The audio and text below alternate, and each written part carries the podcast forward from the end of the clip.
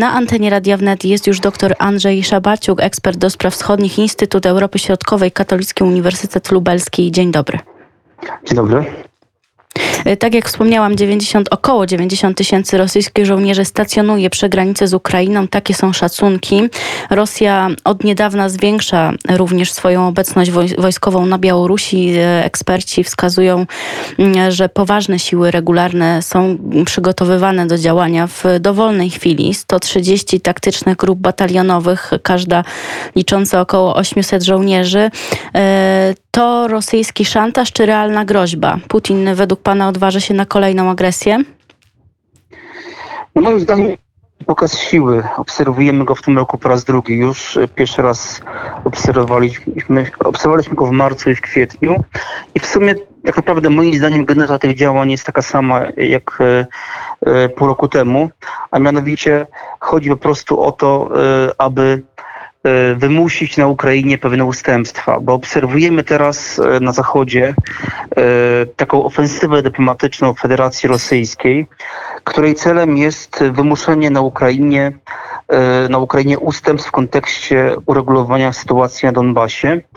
Po części to się łączy też ze zmianami politycznymi, jakie obserwujemy w Niemczech i we Francji, bo w Niemczech, jak wiemy, właśnie powstał nowy rząd koalicyjny.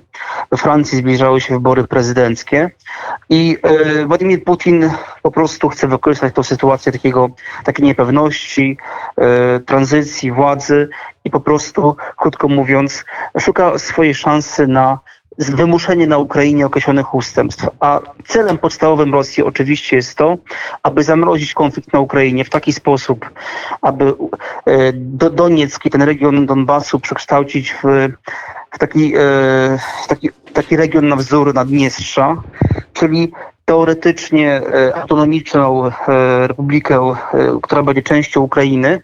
W ten sposób będzie miał możliwość oddziaływania na Ukrainę poprzez właśnie ową rzekomo autonomiczną część, a z drugiej strony też Ukraina weźmie na siebie część kosztów utrzymania tego regionu. Dopłaty emerytur na przykład, odbudowy powojennej. No Putinowi oczywiście e, zależy na tym, żeby krótko mówiąc powstrzymać e, prozachodnie, proeuropejskie reformy na Ukrainie i umożliwić Ukrainie przystęp do NATO. To według Pana się powiedzie Kremlowi?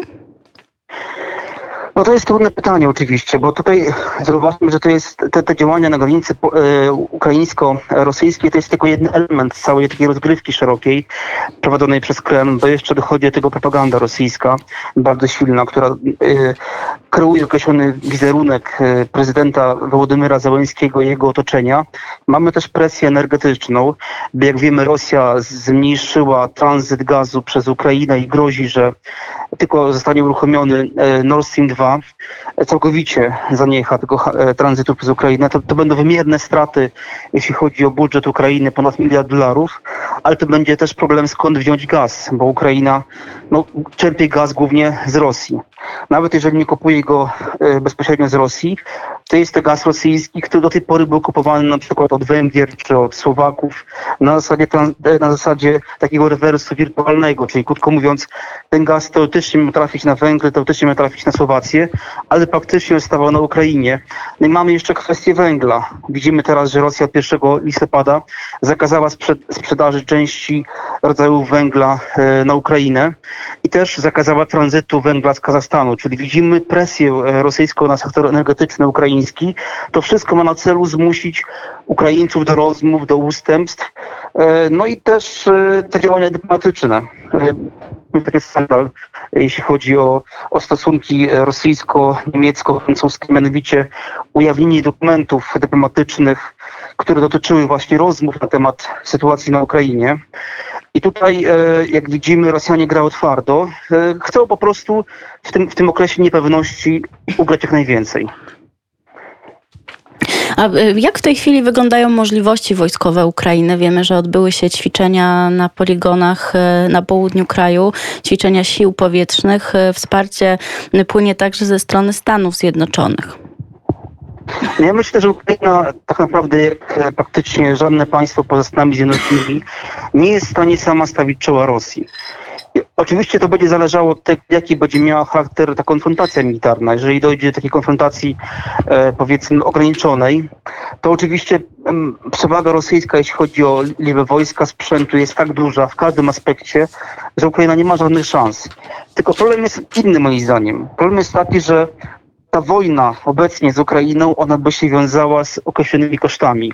I pytanie jest takie, czy Rosja jest gotowa te koszty ponieść. To koszty są nie tylko e, w ofiarach, w osobach, które zginą na, e, e, na froncie tym powiedzmy ukraińskim, ale też koszty dyplomatyczne i gospodarcze, czyli potencjalne sankcje, izolacja Federacji Rosyjskiej na arenie międzynarodowej. Ja myślę, że Władimirowi Putinowi nie zależy na tym.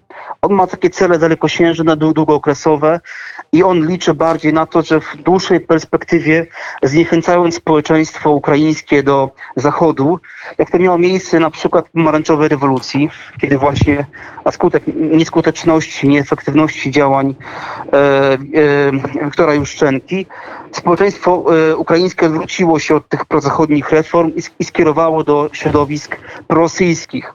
Ostatnie wybory samorządowe pokazały na Ukrainie oczywiście, że ugrupowania prorosyjskie, one się mają bardzo dobrze.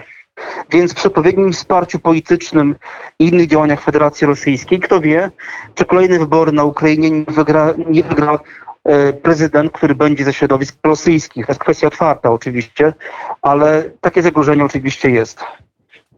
Pyta pan, mówił pan o tym, że, mm, e, że e, zastanawia, zastanawiać się należy, czy Rosja jest gotowa na to, żeby e, na te koszty, które wiązałyby się z agresją na Ukrainę, ale czy takich samych pytań nie zadawaliśmy sobie wtedy przed agresją, tą pierwszą agresją Rosji mm, na Ukrainę? To prawda, ale moim zdaniem jest jednak pewna różnica, ponieważ Rosja wie, jak e, Zachód zareagował na agresję na Ukrainę. Rosja myśli, myślała, że to będzie jak z Gruzją, czyli po e, chwili konfliktu, po e, okresie takim, można powiedzieć, destabilizacji, Zachód wróci znowu do rozmów federacji, z Federacją Rosyjską i będzie e, uprawiał politykę tak jak, jak wcześniej. Okazało się, że nie, bo mijało lata, sankcje które zostały nałożone na Rosję nie zostały zniesione. Nie odbudowano tych e, stosunków politycznych, które były przed agresją na Ukrainę, więc Rosjanie już widzą jednak, że jest duża różnica między tym, co było w Gruzji, a tym, co było na Ukrainie. I w przypadku eskalacji Zachód nie będzie miał wyboru, bo w tym momencie i tak Zachód przemyka częściowo oko na, na działania Rosji na wschodzie Ukrainy. Nie oszukujmy się. Te, te, te, ta reakcja, te porozumienia mińskie, czy później ów format normandzki, no to była pewna próba e, jednak legitymizacji działań rosyjskich na wschodzie Ukrainy, czy, czy nawet taka cicha, może nie zgoda, ale akceptacja faktu z Krymu. Nie była podnoszona w rozmowach. Teraz, gdyby Rosja rozpoczęła kolejną wojnę, która by przyniosła jeszcze znaczne straty, bo, bo trzeba powiedzieć, że armia ukraińska to nie jest ta armia sprzed, sprzed, sprzed 5-6 lat, tylko to już jest armia zmodernizowana, lepiej posażona i te straty będą nieuniknione. I właśnie, i z drugiej strony społeczeństwo rosyjskie jest gotowe na taką wojnę. E, Poparcie dla Putina to jest 53% według, e, e, według badań Cen- Centrum Analitycznego Ju- Jurija Lewa- Lewady w Moskwie. Więc widzimy, że tak naprawdę sprawa nie jest taka prosta, oczywiście. Więc Rosjanie muszą też musimy przeanalizować, czym to się opłaci, a presja opłaci się. Dlaczego? O, co było po tym pierwszym, e, po tych pierwszych naciskach w marcu i w kwietniu? Były rozmowy Biden-Putin, były propozycje Emmanuela Macrona, żeby zorganizować szczyt Unia Europejska-Rosja. Czyli pewne jednak działania ze strony Zachodu, takie można powiedzieć uspokajające, e, próby szukania kompromisu, e, dialogu, one były. Więc ja myślę, że Ro- Rosji chodzi o to, żeby zmusić Zachód do rozmów o Ukrainie. Co ciekawe, nawet bez Ukrainy czasami. I tutaj musimy postawić kropkę do tej sprawy. Na pewno będziemy na antenie Radia Wnet e, wracać. Gościem kuriera w samo południe był dr Andrzej Szabaciuk, ekspert do spraw wschodnich. Bardzo dziękuję za tę rozmowę. Dziękuję bardzo, panią Śliską. 13.01 Anna Nartowska, to był kurier w samo południe. Żegnam się z Państwem. Audycję realizował Miłosz Duda, Mm, a my przenosimy się już do magazynu Wnet.